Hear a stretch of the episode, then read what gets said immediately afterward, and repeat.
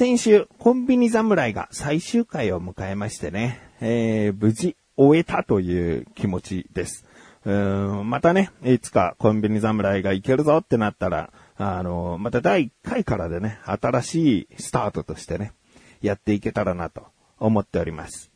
えー、このコンビニ侍がですね、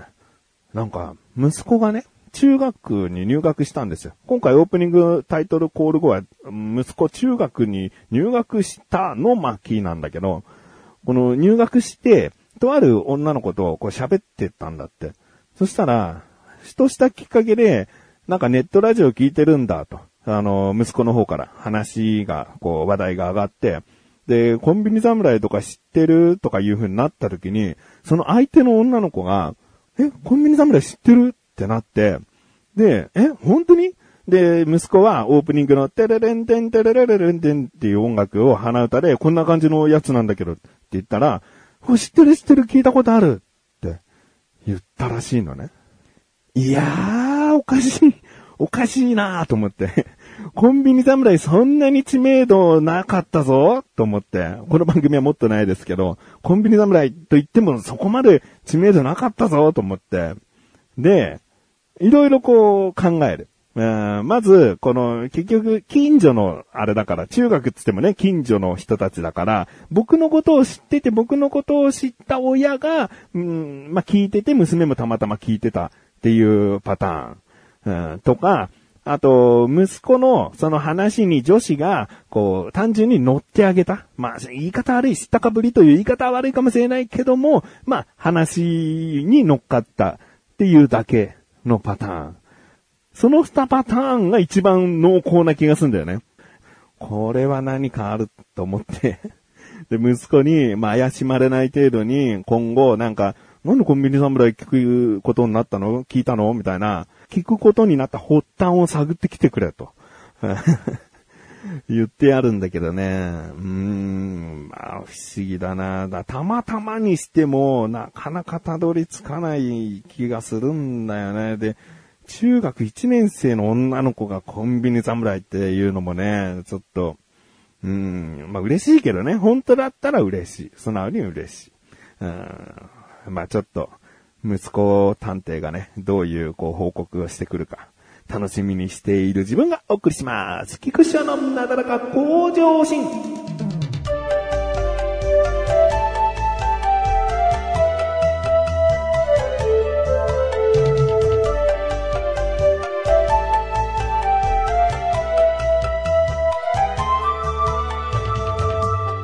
えー今回は長男が中学に入学したよという話でございますね。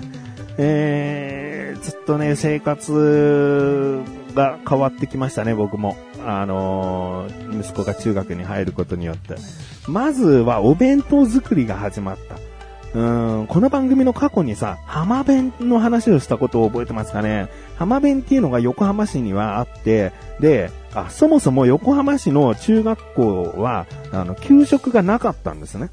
で、もう、僕も中学生の頃お弁当を持って行ってたし、まあ、お弁当どうしても作れないっていうご家庭があったらパン買ってきたり、コンビニのお弁当買ってきたり、もう好きにしていいんだけど、まあ、お昼は給食は出ないという、そういう体制だったのね。で、最近かな今年からかなうーん、浜弁を始めますっていう風になって、で、僕、ちょっと喜んだんだよね。あ、助かるなと。うん、毎日お弁当作りっていうのも大変だから、浜弁があったら助かるなと思ったんだけど、これがさ、給食って言ってないですよ、さっきから。浜弁って言ってるでしょ？ちょっと変わってて、注文式なんですね。で、まあ、場合によっては当日注文もできるっぽいんだけど、基本的にはなんか1週間前とか2週間前ぐらいに、こう、ああらかじめこの日とこの日は浜弁お願いしますみたいな、こう、登録しておかなきゃいけないのね。で、まあ、これが親からすると、ちょっと、めんどくさいというかさ、お弁当を作るのこの日は無理だなっていうのをさ、まあ、行事とか自分のその予定が入ってれば、ちゃんとこう予定組めるけど、なんか、あるじゃん。急にこう体調悪くなってどうしても作る気になれないみたいな時とか、なんか僕の場合だったらね、仕事がすごく忙しくなって、えー朝ちょっとバタバタしちゃうから作れないっていうことも全然あり得るから、なんか、うん、自由じゃないんだよね。もう浜辺、浜辺にするならさ、全員浜辺にしましょう給食です、それがって言えばいいのに、なんか注文式になってて、で、この横浜市からしても浜辺を注文してほしいらしい。うん、できたら、こう、浜辺を使って、えー、活用してほしいんだってね。えー、まあ理由としたらやっぱり多く作ることによって予算も多少安くなったりするのかもしれないし、まあわかんないな。だ少人数に向けてこういっぱい作ってるとコストがかかっちゃうみたいなことだと思うんだけどね。うん。で、まあ、浜弁をもちろん頼めば、その一食につきいくらっていうのがかかってしまうっていう。お金はちゃんと払う。うん、お金を無駄に払うこともないし、もちろん無料でもないから、その都度っていうか、その回数分お金を払うことなんだよね。うん、で、僕としたら、まあでも、横浜市が使ってほしいって言うんであれば、浜弁でいいんじゃないかなと。その、まあ資料というかさ、その、浜弁っていうのはこういうメニューになっていきますよっていう例があるんだけど、まあ見てもちゃんともちろん栄養のバランスとかを考えられているお弁当だし、なんかあったかいスープとかも作るらしいんだよね。うん。だからね、温かいお弁当を食べれるっていう部分で考えても、まあいいんじゃないの？親としても栄養を管理してもらえるのはとても助かるからね、と思ってたんだよね。ところが、息子がですね、浜弁は嫌だと。どういう理由かはね、未だにわからない。もう浜弁を一度も食べたことないのに、なんか美味しくないとか最初言ってたんだよね。あんまり美味しそうじゃないっつったのかなでもなんか、味についてなんか言ってきて、いやいや、食べたことないだろと。だけど、なんかいちいち取りに行くのめんどくさいみたいな。うん、まあもちろん、その、教室でこう運ばれてくるものじゃなくて自分で取りに行かなきゃいけないから。で、それがめんどくさいと。お弁当がいいと。うん、すごく堅くなでさ。で、もう浜弁を食べてる子もいたでしょって、そのしばらくしてからね、いたでしょ？浜弁どうなの？って言ったら、もう絶対嫌だ、みたいな。だったらお弁当自分で作れ、みたいな。まあ、それぐらい嫌らしいんだよな。理由が本当にわからない。うーん、なんか、給食はね、別に嫌いな子じゃなかったんだよね。給食全然おかわりするときはする、してただろうし、ちゃんと食べてたんだけど、浜弁のなんか俺がすごく嫌みたいで、まあなんか友達同士でいろいろ話したことがあるんだろうな、きっとな。うん。で、お弁当なんですよ、うちは。だから、お弁当になると、神さんは大阪にもともと住んでて、大阪の中学校は給食だったのかな。だから、お弁当を作るっていう、その慣れがあまりない、なかったらしいんだよね。だから中学に行って、え、お弁当なの？あ、ちなみに小学校は先ほど見たように給食だったから全然いいんだけど、中学行ったら、え、お弁当なの？毎日作んなきゃいけないの？え？って思ってたらしくて、だから、まあ、いやいや、しょうがない。まあ、このね、横浜にとついてもらってるっていうのもあるわけだから、じゃあじゃあじゃあ大丈夫大丈夫。僕がお弁当を基本的には作るから、つって。で、今のところこの収録してるまでに8回お弁当を用意しなきゃいけない機会があって、まあ、あの、入学してから最初の方はお弁当必要なかったりとかさ、あの、土日はお弁当作んないとかあったから、今のところ8回機会があった中、僕7回お弁当を作りまして、1回は神さんにね、ちょっとお願いした時あったんだけど、でも基本的にはこうやって僕がお弁当を作っていこうと思って、で、お弁当作り、いや、大変。朝起きて、えー、何にしようとかメニュー考えるのは大変なんだけど、ちょっと慣れてきたよね。うん、なんかお弁当に詰める分だけ作ればいいっていうのが、すごいね、僕にとって、あの、スピーディーにできる。うん、だいたい30分ないぐらいで、お弁当って作れちゃうから、あの、まあ、もちろん大変は大変なんだけど、慣れればなんとかなっていくかなって。えー、思いましたね。だから息子がまだね、浜弁に心を許してないから、しばらくお弁当作ろうかなと思うんだけど、まあわかんないよ。中学2年3年ってなった時に、やっぱ上級生になってくれば来るほど、そのお弁当がちょっとかっこ悪いみたいな。なんかもう浜弁でいいぜみたいな。なんかわかんないけど、僕の感覚で言うとあの高校の時、1年生の時は結構このお弁当多かったんだけど、2年3年と上がるにつれて圧倒的に学食が多くなったのね。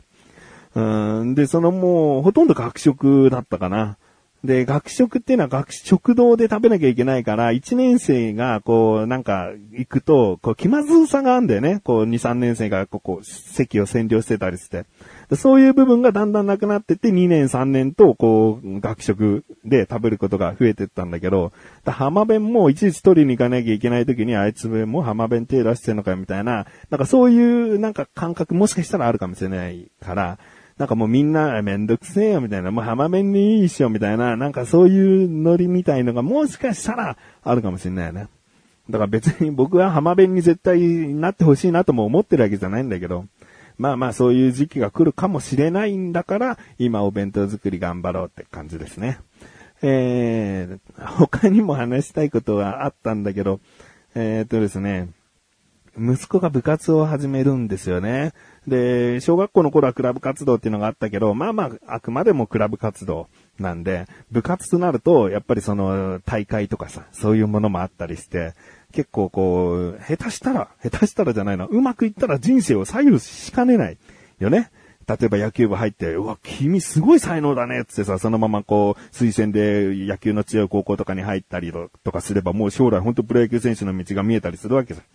だから中学の部活も、舐めちゃいけない。一生懸命やってれば将来すごい何か大きな力と糧となるかもしれない。うんそこで息子がいろいろとね、仮入部して選んだ部活が、演劇部。かっこいいね。演劇部行くかと。なんか仮入部してもうすぐ決めたらしいね。ここだみたいな。ピケーンとこう来たらしい。で、演劇部って僕の時代だと、そこそここう地味な部活だったんだよね。僕の代で言ったらもう女子ほとんど、男子一人いたかいないかぐらいの、で、10人いるかいないかだね。だから本当にこう、結構地味な感じだったんで、ね、文化部でやっぱ花があるって言ったらさ、吹奏楽部とか、そういった部活になると思うんだけど、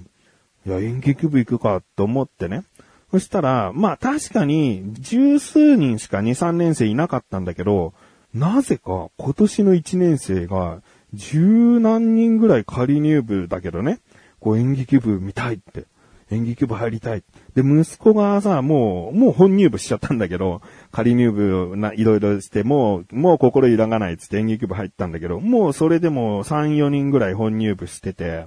なんかね、息子の代で演劇部の人数バーッと増えるんじゃないかな。だ、なんかわかんないけど、今後、頑張ってほしい。頑張ってほしいなって思ってんだよね。うん、で、まあね、その、将来部長をやりたいみたいなこともね、言ってますんでね、部長、演劇部部長、長谷倉先輩じゃんと思ってね、うん、まあ分かる人にだけ分かってもらえれば嬉しいなと、姫ちゃんのリボンなんですけどね。そう、僕、姫ちゃんのリボン見てたから演劇部はね、憧れてはいたんだよね。中学入った時演劇部、ちょっとね、あの、候補にあったんだよね。だけどやっぱ、女子だらけっていう、その、もう、男のダサさ。このね、それこそ、男一人だからこそ入ればよかったのにっていうのはもう今思えばすごいあるけど、うん、でもちょっとね、演劇部じゃなくソフトテニス部に僕は入ったんだけど、息子がもう演劇部一択だったね。うん、仮入部候補はもういっぱいあって、ちゃんと他仮入部して、もう演劇部だ。あの決め方がかっこよかったな。うん。まあまあ、この番組でもね、息子がこんなあ舞台出ますっていうのは言いませんけど、うん、ただまあ、あのー、頑張ってほしいなと思っております。